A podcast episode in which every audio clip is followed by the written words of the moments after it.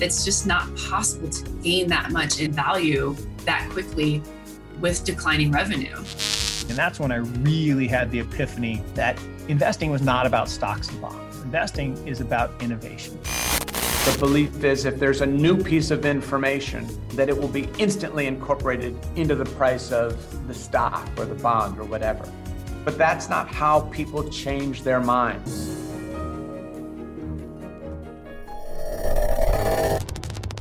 Welcome back. I'm Hayden Brain, and you're listening to Opto Sessions, where we interview the top traders and investors from around the world, uncovering their secrets to success. Today, we revisit one of our most popular interviews to date. In June last year, Ed spoke to Beth Kindig, a technology analyst with over a decade of experience in private markets. Now, though, Beth is co founder of the IO Fund, which specializes in helping individuals gain a competitive advantage when investing in technology growth stocks. So, how does Beth do this? She's gained hands on experience over many years, either working for or analyzing tech companies, driving the micro trends, causing wholesale disruption, and creating tomorrow's world. Beth writes some incredible analysis of public companies and is a regular contributor to Forbes. And remember, to receive a roundup of Opto's best content every day, sign up to our newsletter by clicking the link in the episode description. Enjoy. Hey, Beth thanks for coming on the show. Good to have you here today. Thank you for having me, Ed. And you're uh, you're in San Francisco, right? Right now, I'm in Boulder. Uh, I move, you know, I, I move between the two cities, Boulder and San Francisco. So uh, more closely to San Francisco when tech conferences are in session, and uh, Boulder for recreation. So yeah. Um, I was just talking about uh, with someone else today that you released an article that's quite interesting about uh, IPO valuations. Um, I don't know if we could start there as just to kick off a bit of chat about that. Why why you think they might have gone too far or not? The research that I did was really interesting because we knew the path very well that Zoom Video and CrowdStrike took. We were very close to that um, those events. We were covering them very very closely. Uh, we held off on buying Zoom Video for about 10 to 11 months to allow it to absorb uh, the difference in valuation from the private last private round to the initial price to the opening price. And give you an example, Zoom Video went from its last private round of 1 billion in 2017 to a initial price, this is for institutions at 10 billion.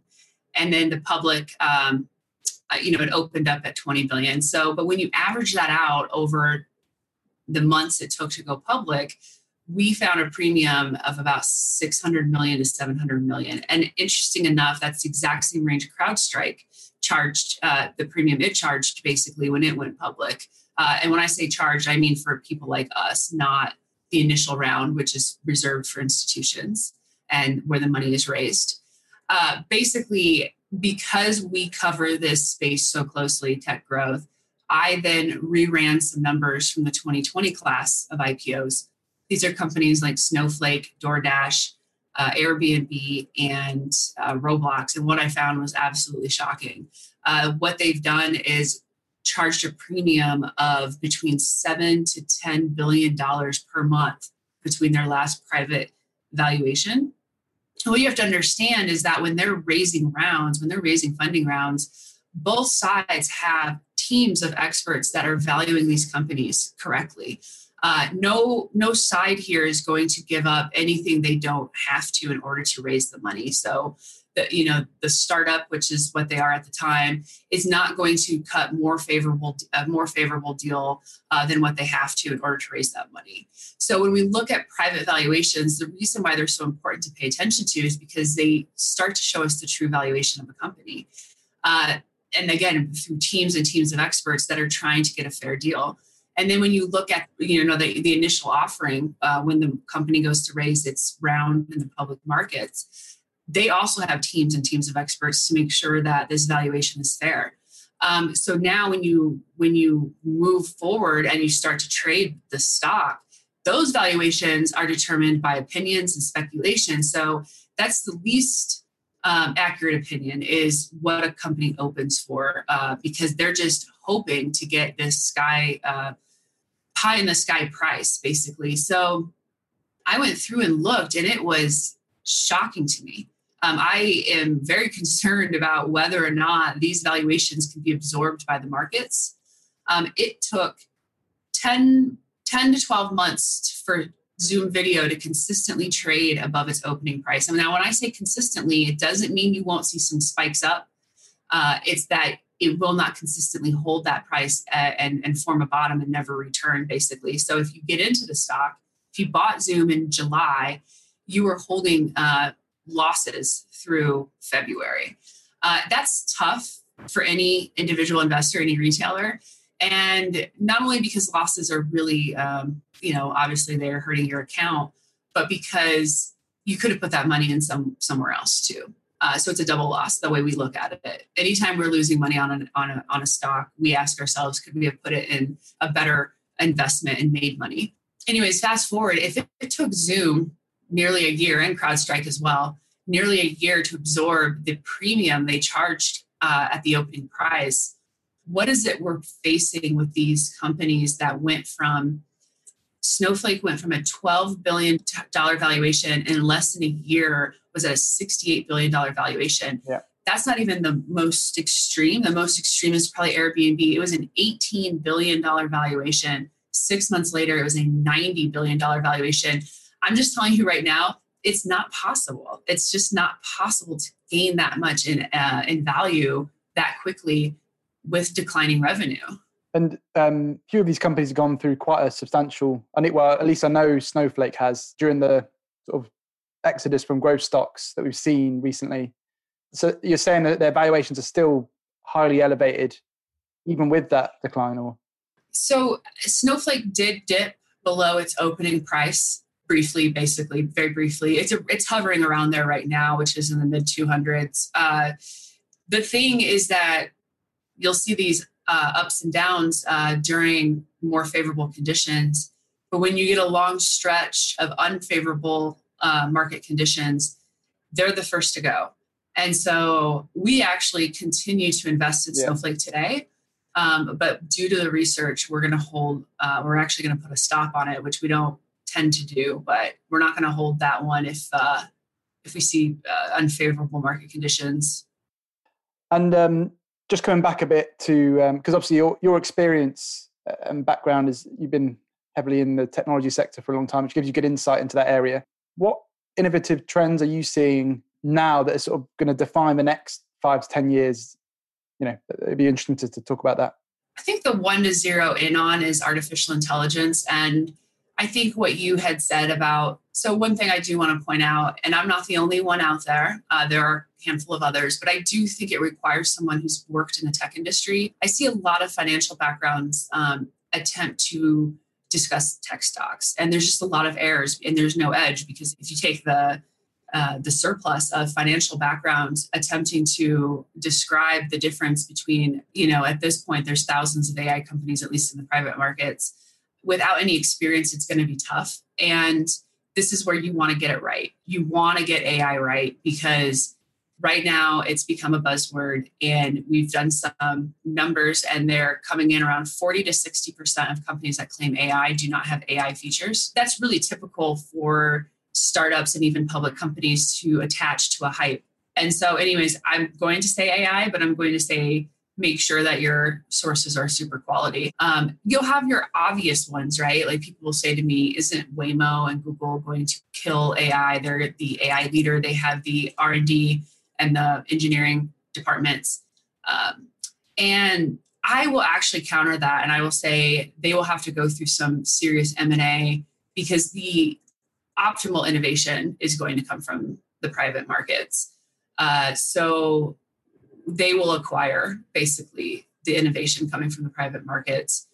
And you know, we like pure plays. So we are typically the majority of the positions we have are pure plays. It just makes it easier to know what to count on. Um, but I would say too that above and beyond, we we were um, writing about Nvidia uh, in 2018 during the crypto bust uh, when everyone was saying Nvidia was over with. Um, I was saying at that time, whoa, whoa, whoa, this is a AI leader, and they will be the first to turn uh, because they're at the, you know, they do the AI accelerator chips, and they were the first what you're seeing with NVIDIA today, you will see in other companies soon, which is a lot of strong relative strength. In other AI companies or, or semiconductors or I mean, so we are big proponents of semis, and that goes back to requiring people who work in tech to be a good source of information because uh, financial analysts and momentum traders they don't touch the semis. Um, but that's, in my opinion, a blind spot because semis are moving from cyclical to secular. That piece is extremely important for people to understand. Can you, can you, can you touch on that? Like just for people who don't understand that, yeah. Yeah, so the supply shortage, quote unquote, is a great example. That is not a supply shortage as much as it's a surge in demand because just like every industry at one point became a data industry and became a cloud industry where you saw whatever, maybe it was insurance, maybe it was healthcare, they started to move to the cloud.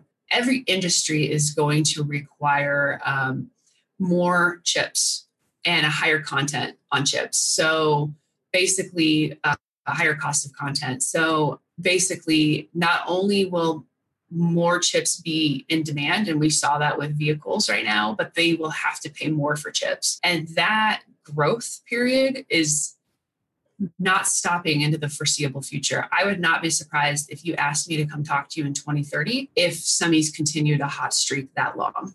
That would not be surprising to me. And the primary driver for that, you think, is uh, is related to AI and the how AI is going to become more popular, and they all need advanced semiconductors uh, to do everything, basically. Yes, uh, more computing power closer to the edge. Um, so you have the AI ML uh, you have 5G. Uh, edge computing is within itself uh, going to enable many new use cases. So, one is like surgical. Um, we talk about surgical robots, and then you like see this big Da Vinci robot come out. But I'm more talking like a surgeon will have more data immediately available to determine how to uh, approach a critical moment in surgery. So a little bit more um, like man in the machine, if you will, or a human man or woman in the machine. Uh, so it's less like robots are totally taking over, and it's more how can we augment every single industry with more intelligence, quicker, faster to have better outcomes. And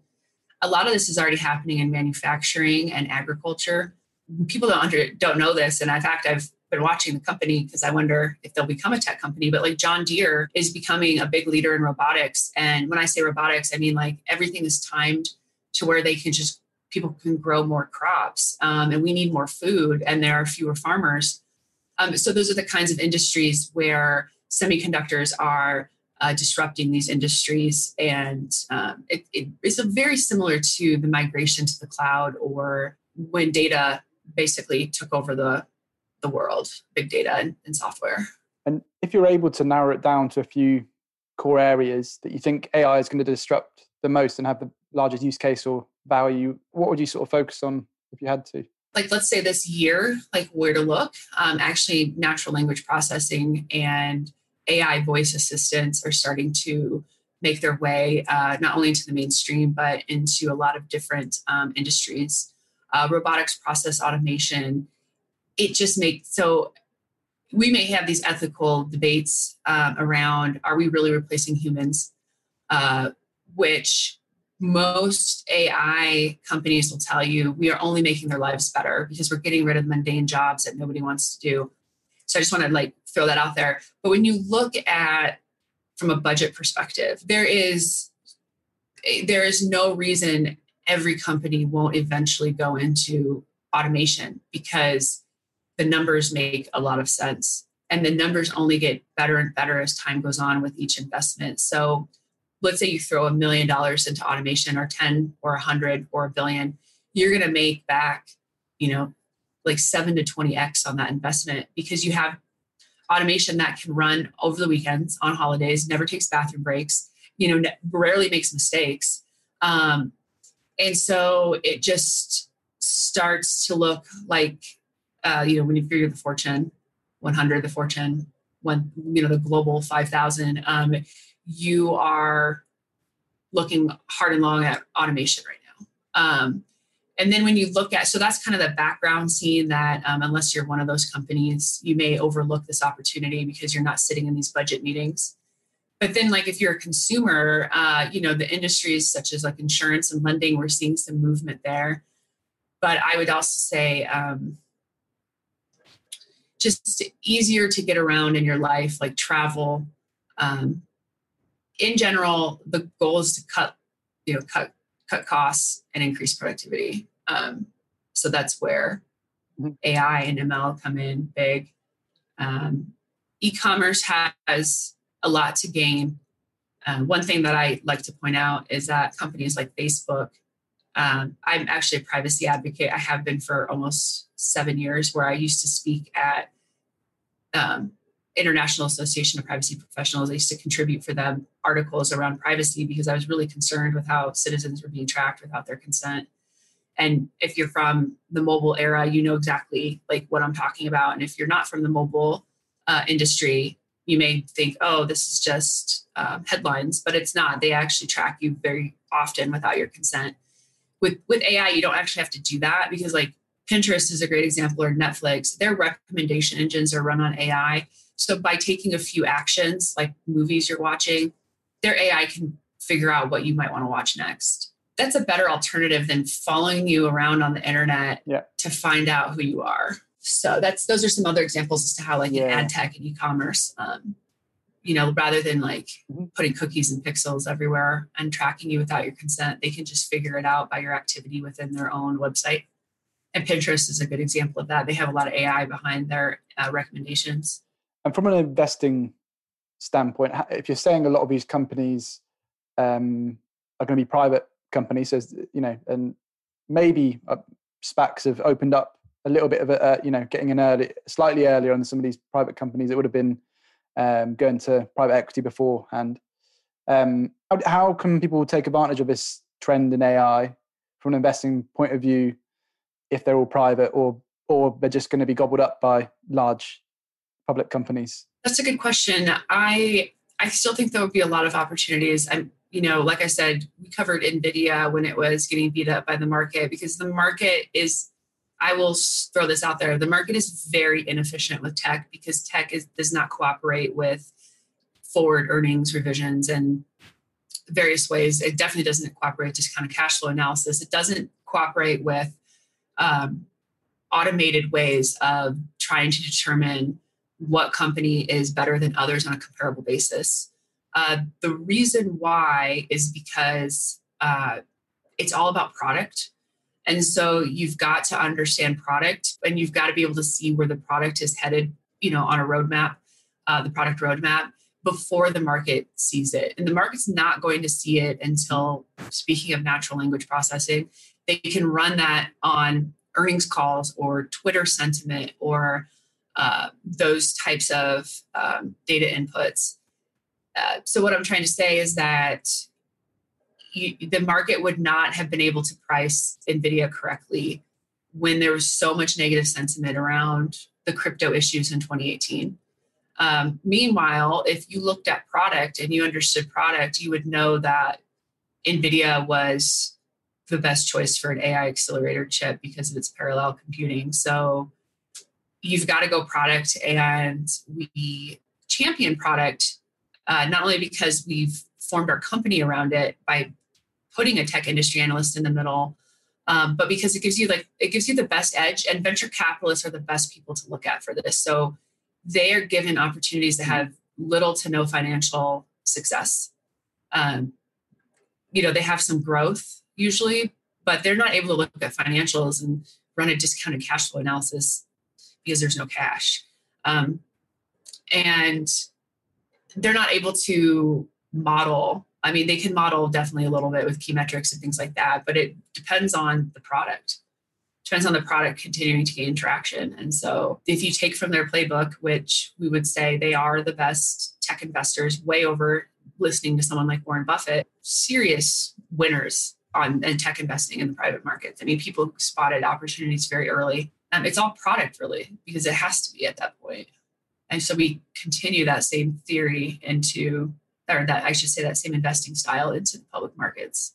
Mm-hmm. And one of the um, AI companies, they use a lot of AI. Um, it's been in the public markets, uh, in the news quite a lot, and people have been focused on quite a lot. Is Palantir? I don't, I don't know what your thoughts on are on them and their growth prospects? Yeah, that's a great question. Uh, going back to the beginning of the interview, you had asked about the IPO valuations. What was interesting about Palantir is that they went public at the same price as their last private round. Oh, right. And they've done very well. They've doubled in the market, and it looks like they've formed a bottom uh, that was well above their opening price. And I think they did it because um, their last private round was equal to where they opened. Um, so they left uh, the meat on the bone or the gains, if you will, for us general public population. Um, and that was a smart move it, because the problem is that sentiment can push your company down to the point where people don't want to touch it. It's left for dead. Spotify actually had that issue. But as far as like a company goes, uh, I have done some deep dive research on Palantir. I wrote about it for Forbes. Uh, it's available for free on Forbes. Um, in the end, I passed because I have found, if you take companies like Lockheed Martin or whatnot, I have found that when you have a lot of government customers and a lot of government uh, budget coming into your company, moving into the commercial space is really tough. And it doesn't mean they can't pull it off, but that particular risk was too great uh, for us to uh, invest. And I outlined this very clearly in the Forbes article that I published at the time it went public. It's now materializing. That risk is now materializing. And it, again, it goes back to me having seen this before, where companies that take uh, government contracts tend to not do as well on the commercial markets. And what, why is that? Yeah, it's almost like their entire team was built around this guaranteed revenue. And it's better to build a team that's a little bit more like eat what you kill or yeah, yeah eat what you kill. But you know, yeah. to have to have them compete where you've got to be the best product on the market in order to get the revenue from day mm-hmm. one is a better environment for the competitive nature of tech than you are provided you know your the revenue is coming your your salaries are guaranteed and we don't have to do anything but hang out and research and build a really cool product that we're not sure if there's serious product market fit or not yeah great yeah. So so that piece which is that they don't have to work for uh, not survival but a little bit survival of the fittest issue um, can really affect a tech company because our industry is above and beyond the most competitive industry you will see around the globe. I mean it is all about the competition when you're going to pick a good company you know, uh, like it's not just is it Datadog, right? It's like, well, what about Elastic? What about Splunk? What about you know? And there's a lot of um, and Dynatrace. There's a lot of competition, and then people will move in and creep onto territory, and uh, you've got to keep on uh, keep on top of that. So, anyways, it's all about competition, and competition makes a company sharper. And Palantir had no reason to create product market fit with those government contracts. And that's the big flag I saw. Yeah. Is there another AI company that's of particular interest to you? You can discuss like what's what's interesting about their you know their business model etc yeah i mean i'd like to see where snowflake starts to merge with more machine learning uh, databricks right now is a stronger competitor on machine learning uh, they have some big backers they are going public soon uh, they need to make that transition. I think they will make that transition and it'll be one to watch. The problem, though, is when will that company absorb the premium it charged in 2020? So that's an issue. Their bigger competitors are BigQuery from Google and SQL databases. And basically, they are handling all of your data. They're extracting transform load. And uh, therefore, the business analytics team at, at a company, uh, they are able, and data scientists as well, they are able to uh, work with data no matter where it comes from. And, you know, you can work across multiple clouds, multiple sources of data. Um, and eventually that's where the hub of machine learning will occur. Databricks has a pretty strong partnership with Apache Spark. And that particular piece um, has helped make Databricks stronger on machine learning. They are again, Snowflake can absolutely make that shift. They're mainly focusing on taking out the SQL legacy companies right now, which they're doing a good job of. Uh, mainly because a lot of those legacy companies create vendor lock-in. You'll have an Amazon company, you'll have a Google company, and a Microsoft company, and these companies want you to stay with their cloud infrastructure. So when you bring in an agnostic player uh, that can work with any kind any kinds of data, any kind, any source, um, they can start to edge out big tech because uh, ultimately that high switching costs of being stuck with uh, Amazon, for instance, is not worth it in the long term, especially because Snowflake is a more superior product. Um, so, anyways, that'll become the hub of machine learning, where the data, the data warehouses, and the data lakes, and um, Databricks is ahead right now because of its partnership with Apache Spark. But like I said, once Snowflake executes well on taking out the SQL legacy players, they can move into competing more directly with Databricks, probably. Great. And do you believe um, Snowflake is a better option than Fastly? Are they in a similar space? I know you've talked about this, so it was, it was just an interesting one to yeah, it's funny because like last year, um, everyone was really getting bowled up on Fastly, and they were saying mm. it's because it's an edge computing leader. And like this is where the difference comes a lot when you've had a lot of exposure to tech. I know people who are building edge computing servers. I've talked to them on and off throughout the years. Like it's the number one startup in uh, edge computing. They win awards. I've talked with them a couple times, and uh, so that exposure is really helpful. Is he a celebrity? Is he a CEO of a public company? No, but he's actually on the ground really building this technology and understands it very well. And anyways, what I'm trying to say is like I knew edge computing was not in the books right here, right now. Uh, it would require pretty much requires 5G. Uh, and the telecoms are going to control a lot of edge computing because they control 5G. They're not going to go build uh, all this new network infrastructure and not keep us cl- keep it as close to their chest as possible, um, especially as they got wiped out uh, here and there through various ways with cloud. Right, like we are on Zoom Video right now. We're not using a Verizon service. Um, so, anyways, back to Fastly. I basically call it like I see it. And when Twitter was getting all bulled up on Fastly over edge computing, I was like, there's no way that this is edge computing revenue. Um, I went and looked at the financials. It wasn't edge computing revenue. It was a beta product that had not really even been launched. And it was all a pull forward from the streaming because they're CDN. Therefore, the more that people are streaming, the more that a CDN's revenue will go up. But it require it would have required massive amounts of streaming, which COVID provided for. I mean, that's what COVID did, right? We were all indoors streaming a ton of social media or content uh, randomly, suddenly as a one time event. So, that, of course, is going to make a CDN uh, explode in revenue temporarily.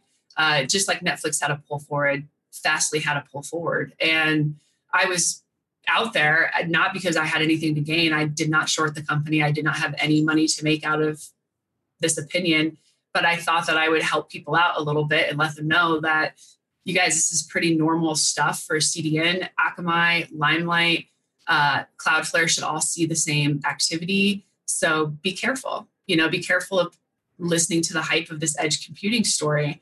Um, could Fastly see edge computing tailwinds in the future? Yes, but I'm not sure they can uh, grow a number of customers off that because the new use cases will be provided through a combination of the cloud computing companies and the 5G telecom companies. Um, those two will work very closely together to deliver lower latency at higher workloads, higher workloads at lower latency. So they are moving forward right now. Um, so if you're talking about Fastly or any other edge computing company and you don't have Azure in your conversation, AWS and Verizon and AT&T, you're missing 95% of the discussion. And there can be little echo chambers where people are not aware of the fact that the chances that Verizon and AT&T don't own 95% of the 5G edge computing market uh, with CDN servers pretty low. We hope you're enjoying the episode. For interviews like this every Thursday, subscribe wherever you get your podcasts. And while you're there, make sure you give us a star rating and leave guest suggestions along with any other feedback in the review section. Now, back to the show. Can we just go back quickly to your just a bit your about your background? Doesn't need a lot, but a quick overview because you know you've had an interesting career. I think it'd be interesting to, for people to know. Yeah, for sure. I arrived in the Silicon Valley area around 2010. I had come through school uh, provided for myself and was selling a lot of real estate investments. So I came out, I mean, I probably grew $50,000 to a million dollars in my early 20s uh, through real estate investments. Um, so I was always really keen and it was completely on my own, not money, not family money. I like to say that because it's not as impressive if someone yeah. was there doing it for you. Um, and so yeah, I was working a lot. I was I was I've always worked a lot uh, between school and and my career, and it wasn't what I was going to do for the rest of my life, real estate. But I found a loophole to pay for school, come out with some investments. I then moved to Silicon Valley and San Francisco, and I was in a I was a writer that could look at tech companies and communicate very clearly what the differences were. Uh, this is during a burgeoning startup scene. There were, I mean, like there were startup events all night, every night, five to ten a day.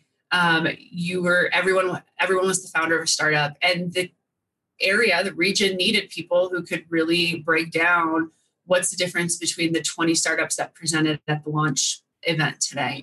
So I um, was picked up by a VC for a contract uh, with some multinational media companies.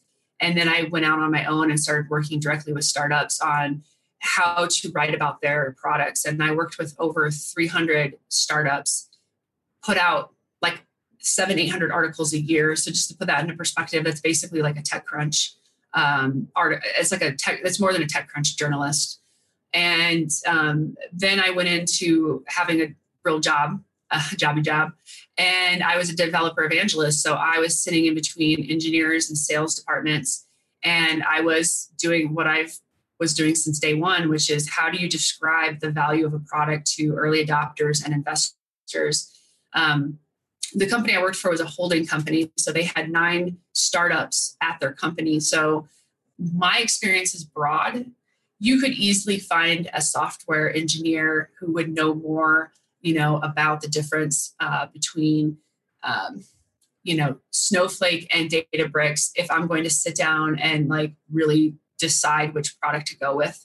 There's going to be data scientists out there who could probably write 100 pages on each company, but the difference about me is, you know, I can build a 30 position portfolio across 10 different technologies because I worked with the 300 plus startups early on. And then I was I was a champion of nine emerging tech products so that means that I was at security conferences. I presented at Black Hat. I was at ad tech conferences. I presented at Advertising Week. I was working with genomic sequencing data, um, you know, company that handles that. Um, I was working with uh, streaming media and OTT. And so I was working across lots of different products and not just working on them, but communicating very clearly why you should go with this product over our competitors. So it basically just chiseled me into somebody who can communicate very clearly the difference between tech products. That's really what my experience is. And right now, you're at, is it IO Fund? Yes. Yeah. And it, can you quickly go go over what IO Fund's focus is and what you're doing there? Yeah. When we started out, um, you know, I basically thought, like, what if I did what I do for the private markets, which is tell, you know, describe very clearly the differences between tech and describe why a certain company will be a winner um, before the market has priced it in. What if, you know, what if I could do that uh, for the public market? So I started to do that, and people really liked what I was writing. And then some of the stocks I called were doing very, very well. Um, so then, about a year later, in July of 2019, um, I teamed up with a portfolio manager, somebody who really knows how to build portfolios, how to when to enter, when to exit. And we began to cover tech stocks together. Um, the reason why he's critical is because I could sit here and tell you the difference or, you know, write the difference about Snowflake and Databricks all day long. But what if the market's going to go through a drastic sell off and these companies are going to lose 60 to 70% of their stock price? It happens and that's what you need a portfolio manager for is because he is determining all day every day is this the right time to enter? And uh, so his specialty is analyzing charts. He's a, he's a technical analyst. And we believe very strongly in technical analysis for tech companies because they are so sentiment driven because they can go up 400% in a year and plummet 70% that's telling you that sentiment this is the same company. This exact same company that went up 400% is the exact same company that fell 70. So this is telling you that sentiment drives technology uh, on the public markets.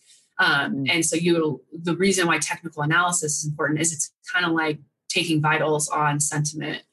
Um, so, anyways, we fast forward in May of 2020, we combined our money into what we call a fund, and we transparently text message or email our subscribers every time we enter or exit a stock. Um, we think that's important because, as many people know, I was writing about Roku at $30. Nobody was writing about Roku when I was doing it. But are we buying today? I mean, it's great if somebody bought Netflix in two, you know, in 2010. Are you buying mm-hmm. Netflix today? Um, you know, it's great if you bought Apple way back when and you want to tell us how great your gains are. But are you buying Apple today? Because that's what readers and subscribers need to know. Um, so we basically transparently let people know: Are we actively entering uh, quality these quality companies we've identified, or is it not the time for you know that um, that category within tech? So as people know, telehealth has been taking a big pause. You know, we actually began to trim back in February again because Knox was watching the sentiment. It's a great example does that mean telehealth is over? No. Uh, it just means that the sentiment was changing and it was not the right time to park a lot of money into it. Um, and in fact, we were taking gains around that time. So that's why uh, the IO fund is set up to where you are getting quality in depth research from somebody with experience in the industry, but you're also getting full transparency on what we're buying or are, selling today. Uh, yeah, and our gains have been very good. Um, we are way ahead of ARK this year because we have large positions in Bitcoin and uh, blockchain, basically. Um, and that was sentiment that was came from the portfolio manager too. He could tell it was breaking out, so we doubled down sometimes on certain trends, cut back on others, um, and that piece I think is really, really important for uh, individual retail investors to see. And one of the other sort of themes that you focus on, uh, electric vehicles. Can you take us through what your thoughts yeah. are on them at the moment? Obviously, gone through a bit of a downturn and that growth sort of crash that, that happened last month or so. Uh, but long, longer term, the trend, you think it's still going to be positive, and is there going to be a lot of adoption over like next sort of five years? Yes, that's a great question. So we, when we started to cover EVs, there are certain uh, categories that you just have to buckle up a little bit more for. You just got to buckle in your seatbelt and get ready for the ride. And EVs are one of those categories. So we went into it knowing this was going to be a wild ride. And you should know that about EVs. Anytime there's an emerging tech that's this new, it's going to be wild. You know, ads, um, something like that, it's not going to be quite as wild because ads are, have a proven business model. You can easily model uh, cash flow, things like that. So your institutions are going to feel a little bit more comfortable with it. But this is where the edge comes from, right? Is like having that conviction regardless of what the market's doing. And the thing about EVs that we've identified uh, about six months ago is that I did I was very uh, open and writing a lot for the premium site on the fact that we did not think Tesla was going to lead China. And it's really just comes from the fact that Apple did not lead China on mobile. They are, you know, they're nationalists and they are very controlling around what tech gets in and out of that country. And they're going to make sure their domestic brands are the top brands. Combine that, obviously, with China's population, which is always helpful. There's a lot more people there, but China does not have any oil. So here you will find easily, if you talk to someone in Chicago, they will uh, not bat an eye between choosing, um, you know, a combustion engine over an electric because there's plenty of oil to go around. Um, and uh, so the government also isn't going to tell you what vehicle to buy. Um, where in China, they actually do tell you what vehicle to buy. They give you subsidies, they incentivize that purchase, um, and they drive the cost down. So these companies are getting a ton of incentives um, that make it more appealing than a Tesla and because it goes back to the chips that we talked about, um, this is probably controversial if you're a big Elon Musk fan, but I think the brains of the of the car are coming from the chips. So there, you know, the battery's important too. But you could take an NVIDIA, uh, you could, you know, partnering with NVIDIA can make a company like XPeng or NIO superior, equal to equal or superior to Tesla, who's trying to create their own chips. Um, so the you know the excellence around uh, you know the R and D starts to get chipped away with, or you know starts to whittle away when you've got these strong semis that you can utilize uh, for the brains of the vehicle.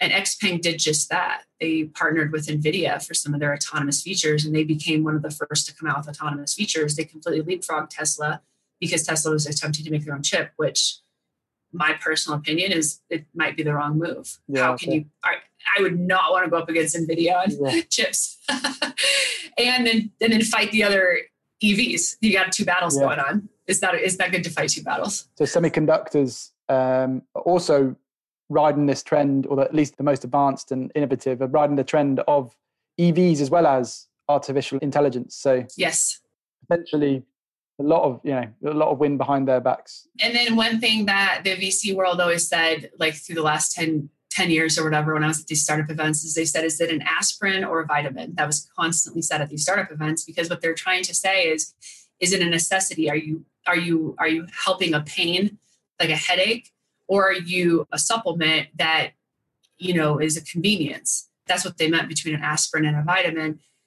in China, I will say that EVs are an aspirin because it's a necessity. This country has no oil, where here they're a vitamin, and that can affect things quite a bit. So, yeah. What you're saying is the best opportunity is with the Chinese EV manufacturers today.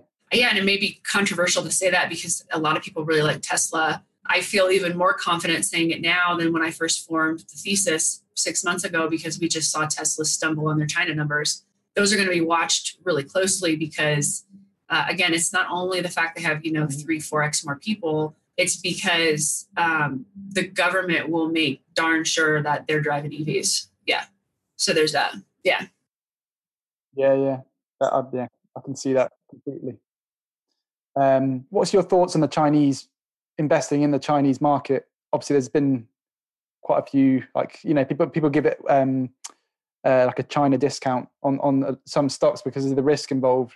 Is that how do you approach that sort of thing? Sure. So if I was um, what I would say is like, you know, I really like the EVs for China because of what I described. Uh, sometimes there's certain countries that have uh, advantages over others in terms of growing a market. Uh, but it, like, let's, you know, versus social media, let's say, or um, uh, whatever else, cloud, those kinds of things. Like some people were always asking me about a company called API or the stock tickers API versus Twilio. I mean, for me, you know, I like to stick to the United States if I can, if I don't see a major reason to be in China. If China is not providing me something I can't get in my stock choices here. Um, so their rock bottom uh, pricing and valuations, to be totally transparent, I would be less keen on China if it wasn't for the technical analyst on my team, Knox, because he'll make sure my readers are protected and he'll make sure they double down when it's about to explode. He likes China right now. He likes the charts a lot. Uh, so he's been uh, staying firm on some of those that got really beat up, uh, which is encouraging to see. And what I would say though is, let's say you're a school teacher, or let's say you've got a, you know a nine to five job, and you're not a very active investor I think there's like my top 10 uh, long term buy and hold, don't touch over the next 10 years does not include China, if that makes sense. So I think it depends on your style. If you're more active, if you can watch the market a little more closely, China probably has some nice upside. But if that's not your style, I would say the most important thing is that you stick to your style. If you've got kids and a job and you know you just want to check your stocks on your phone once a week, there are more safer choices for sure and, and, and similar upside, really. I mean, we might get a big, big, there's a chance that China really pops right now. Uh, but it's probably not going to sustain any better than some of the United States choices over the next three to five years. Does that make sense? Um, do you think there's an opportunity for Tesla? I know ARK's um, touched on it in their big ideas report that they might diversify into like autonomous taxis and things like this that could be yeah, additional revenue streams for them. What are your thoughts on that? Yeah, that's a really good question because I actually covered uh, an article where it said why robo taxis are impossible in 2020 because yeah. uh, that was the promise. I didn't catch a robo taxi last year, did you? No. no, they were promising robo taxis by 2020, and I said it was impossible. And it's a similar thing that I said about edge computing is because we need 5G. Like it's really tough to get a car to stop in the milliseconds that a pedestrian walks out in front of it without 5G edge computing connection to lower that latency. um, those like nanoseconds are um, critical. And right now, the infrastructure doesn't totally support that. You know, you don't want to run all that computing on the car because it'll run out the battery. Um, so the you know the best thing is to offload the computing into the edge network, and then the car can stop very quickly. Um, so that goes back to some of the hype that I had seen even before Fastly. I had seen it with Tesla, and I tried to call it out uh, because you got to look at the broader picture here, which is like, can you even realistically get a car to stop that quickly without a 5G network? Um, but the other thing I will say, and uh, this is something I think the public markets get wrong too, is that you will have these savants who are incredible minds, and they are rarely in the in the news, and rarely are they a celebrity. Um, these are people who have been working on autonomous vehicles alongside the military for 20 years. These are people who are already deploying uh, autonomous uh, technology in semis and the semi is able to do a, a, a route, the same route every day in the same lane, but it's able to do a route. It's like these less flashy ways that this technology comes to the market that we are most interested yeah. in at the IO Fund. If, if, if, if someone or anything is in the headlines a lot, my first thought is the market knows about mm-hmm. it. It's probably priced in, if it's even true. Um, so autonomy can happen. Uh, it'll be, as Tim Cook says, the hardest thing technologists have ever uh, developed is will be autonomous driving. Um, so it's not easy, and I don't expect it anytime soon. But you will see um, maybe level three, level four autonomy uh, with the assistance of semiconductors. It'll be the semiconductors that drive that forward, and then those edge computing networks. Um, and like I said, these um, unsung heroes or unsung experts that are in quietly working away. Um, so Tesla, as the first company to come out with autonomous driving, I doubt it. Yeah. Sorry, if you're an Elon fan. Uh. That's good overview. I think it's um, it's also very interesting to know. I hadn't appreciated that to do some of these calculations um, on, on, in the car would use too much batteries. They need to uh, get use 5G to you know to, to ping an API and just gives them the result or whatever that goes back to China, actually, which is that China, uh, because of its dense metro population, is Asia Pacific is moving quicker on 5G yeah. than us. So, okay, so even more advanced than that. Yeah. And um, actually, had a question. Ray, do you think lithium, because of the batteries, if they're essential, you know, lot, there's been a lot of lithium uh, companies that people have been, you know, had, had massive spikes last year, and equally they came off quite a bit. Um, are they going to? Are some of those companies really going to do well with this you know any ones that have got good exposure to China, for example? Yeah, lithium and um, yeah. So the thing about lithium batteries is that for me, it's too complicated of a market to find the winner, so I stay away. Mm-hmm. Meaning, uh, too too too many competitors. Uh, so I like to see the clear leader. Um, I, you know, I don't mind three choices, but I don't like any more than that. Um, so even with uh, you know laser, um, there are a lot of laser companies too. Uh, so that piece we attempted to get in, um, but we decided to get back out because there were just too many competitors. Yeah, that's, that's interesting. Yeah. Yeah, uh, and then usually it's better to work with the vendors and the suppliers. It's it's okay. Like I said, I, I really like the semi level uh, in the stack, but when you're getting into all those many different components, uh, it's better to me to just work with or to look at like Xpeng NIO and Li Auto out of China rather than yeah, all of the yeah, vendors. Um, if I could, I'd like to just ask a few quick questions about your your general strategy um, at IO Fund, and can you just give a, a, a, yeah, an overview of, of your overarching strategy and explain micro trends which seems to be yeah, involved in that yeah our overall strategy is uh, to take an expert who has a lot of experience looking at companies and to write long form analysis so that people truly understand what is the difference between this company and that company um, we are very good at shutting down the noise uh, we do not care much for um, too many people on social media liking the same company because usually something is wrong at that point. Meaning, we like long uh, analysis and research that has a very long shelf life. That is key versus you know uh, something that's getting pumped very quickly in, in a month. Good quality tech companies should remain good quality tech companies for 10 to 20 years. And that blows most people's minds because they're looking for a three month return. Your strongest returns will be if you can remain in a tech company for a very long period of time, more than your typical industry. So we are always looking for buy and hold. Uh, with that said, we add momentum uh, so that we can make strong gains off like a six month period. So let's say that we start to see uh, something breaking out, uh, a category, an ETF breaking out. We will go and find the strongest company within that category, and we will we will we will invest until it peaks, and then we will trim quite a bit and let it fall.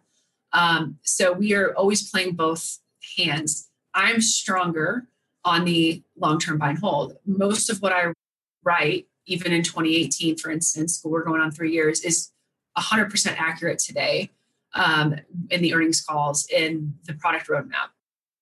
Knox is very good at getting out and saying the trend isn't ready yet or we're going to trim here. Um, we think a blend of both is important. Um, we are also diversified within tech. So that's why uh, we were able to beat ARK uh, handily this year, is because of our exposure to blockchain. As a tech industry analyst, I see blockchain, Bitcoin, those kinds of things, Ethereum differently than uh, people who are not from the tech industry. And I was writing about that uh, two years ago on my free newsletter. I point blank said during times of economic uncertainty, Bitcoin will be used as a safe haven. And it, you know, we don't have to argue about that. Venezuela used it and Japan used it when interest rates were negative. Uh, those populations piled into Bitcoin. Uh, Venezuela saw insane amounts of inflation. We don't have to argue and debate during economic uncertainty is Bitcoin leveraged because we have lots of use cases where it is.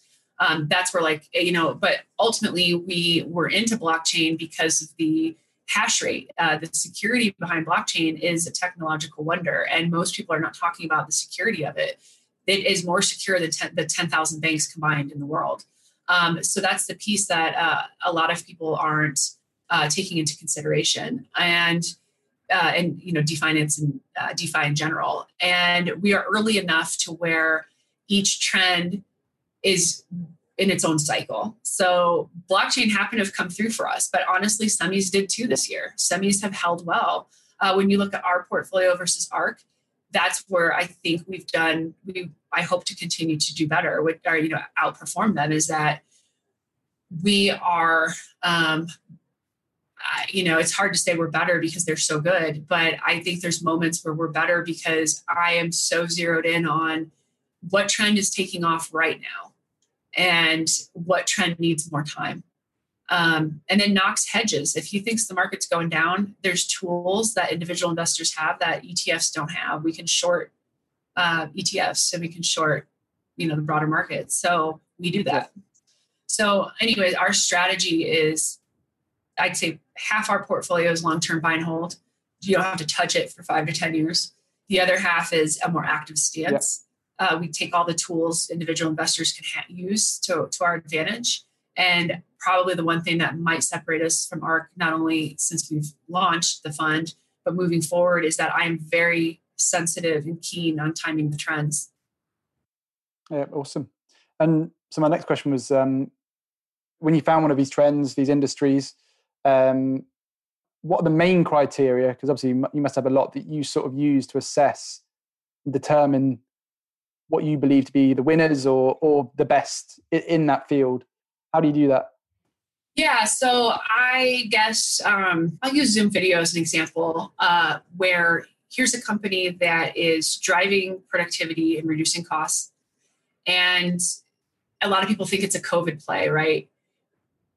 but it's been it, so the day that the day that Zoom Video went public, it was the strongest tech company we've ever seen on the public markets and its financials in 2019, and it continued to be the strongest company we've ever seen. Some of its earnings reports during COVID are record breaking. and its IPO was record breaking in terms of its growth. So, why is that, right? Like, why is that? And the reason is that productivity is a micro trend that was happening before COVID and will continue to happen after COVID. So, um, it is all about how do teams uh, become more productive no matter where you're located. And um, we saw that recently with Asana. Asana had some decent earnings because productivity is a micro trend that is here to stay.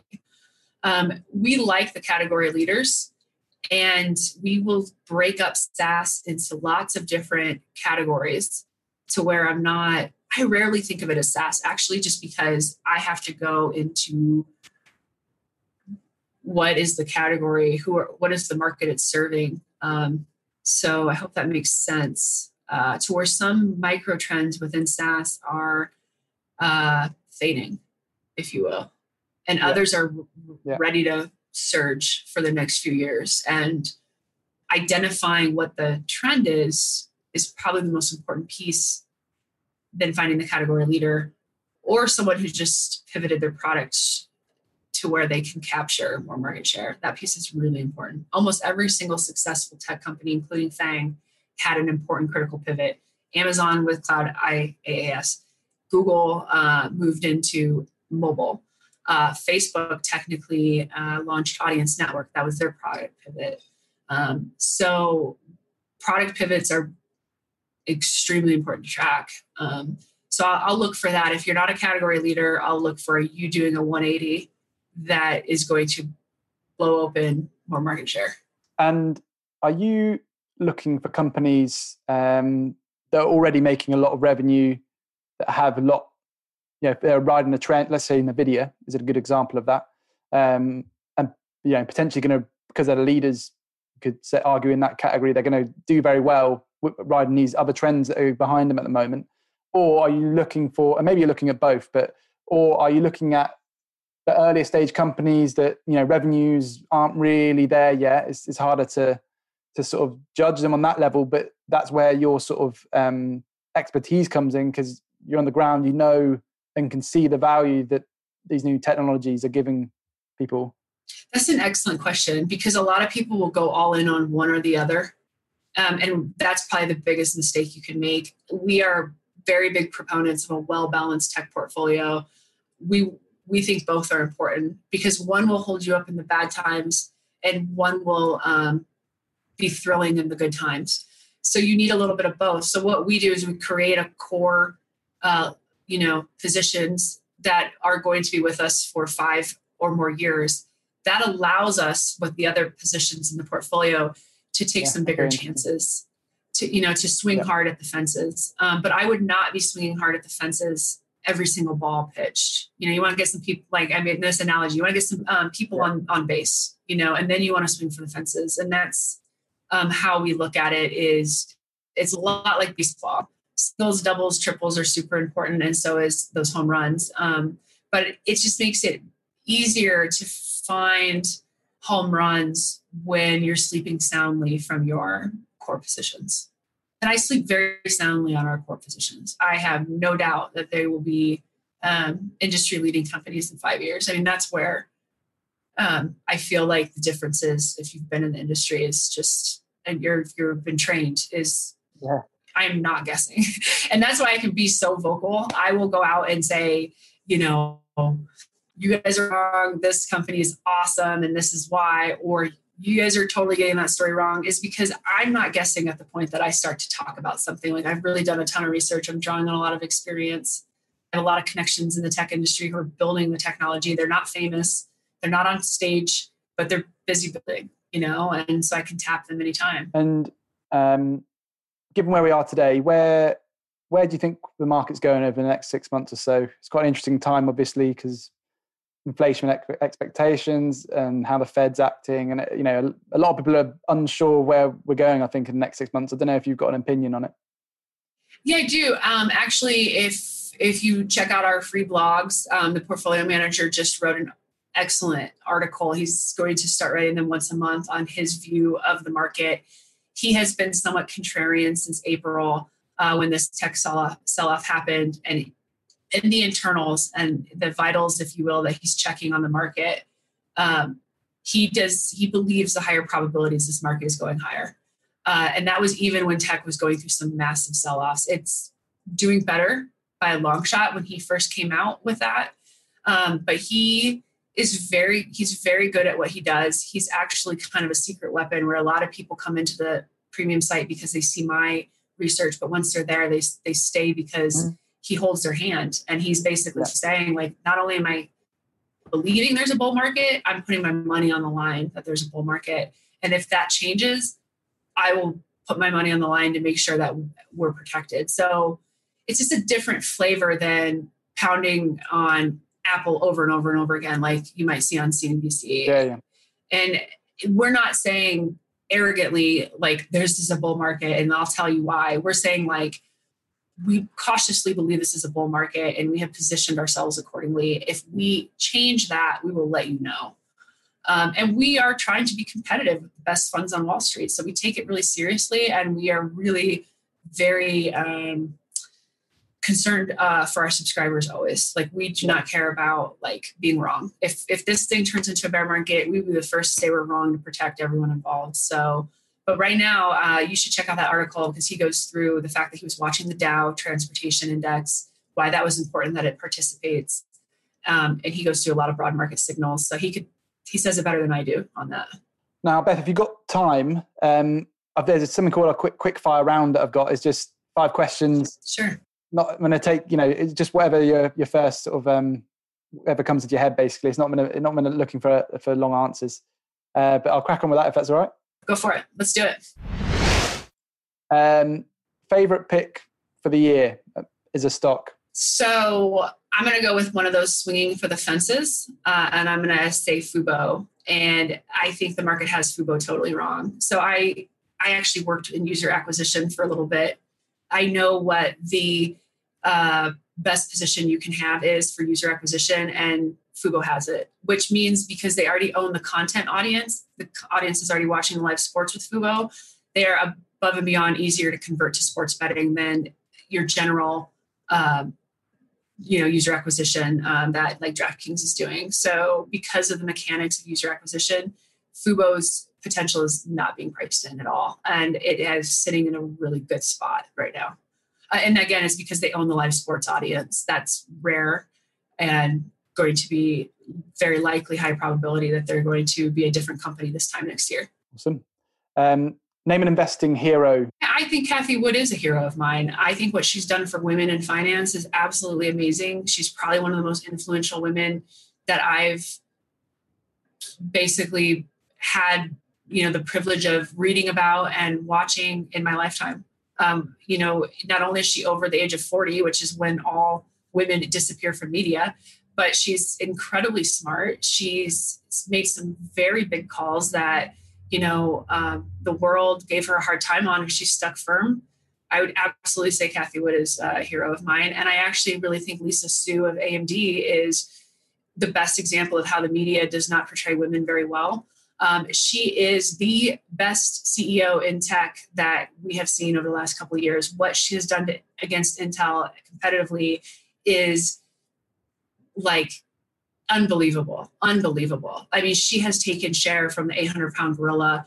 Uh, and I think she's going to continue to do so. Um, and she's not uh, talked about nearly as much as like Mark Zuckerberg or Jeff Bezos, and that's a big mistake. Favorite book, and it doesn't have to be an investing book? So, the book that has affected me the most this year is Good to Great. I am building a company, and it's kind of a Bible for how to become a better uh, boss, how to become a better founder. And there were a couple things in it that the minute I read it, I closed the book and put into action, and it's already made a big difference for my company. So, as far as like actual impact this year, it's called it's called Good to Great. Awesome. An important lesson the market has taught you. Um, be proud of your wins. Um, I think that a lot of people try to tell you to be humble. I would say, you know, if you worked, if you have some blood, sweat, and tears in something, if you were there early for the practice sessions, if you will, stayed late and you happen to run a touchdown into the end zone, I think you could do a little bit of a dance and then get back to the game. Um, so I see uh, you know, people like Cathie Wood do that, right? Like she is very proud of her Tesla call, and there's nothing wrong with that.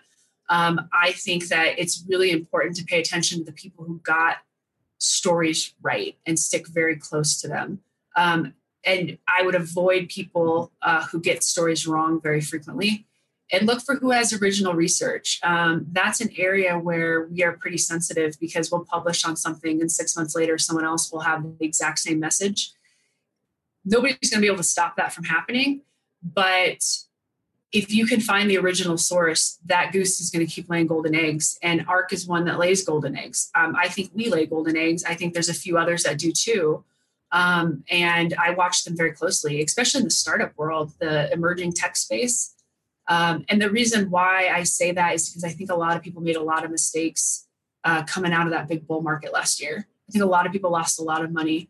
And I think yeah. it was, if you lost a lot of money, uh, it was probably due to sort, the source of information more than uh, anything else, the broader market. So, final question an interesting or disruptive theme industry that you know about that people aren't really watching yet? Disruptive theme is what. Yeah. Yeah. Oh boy, all of them are kind of disruptive. Uh, let's see. Hmm. What are we entering right now?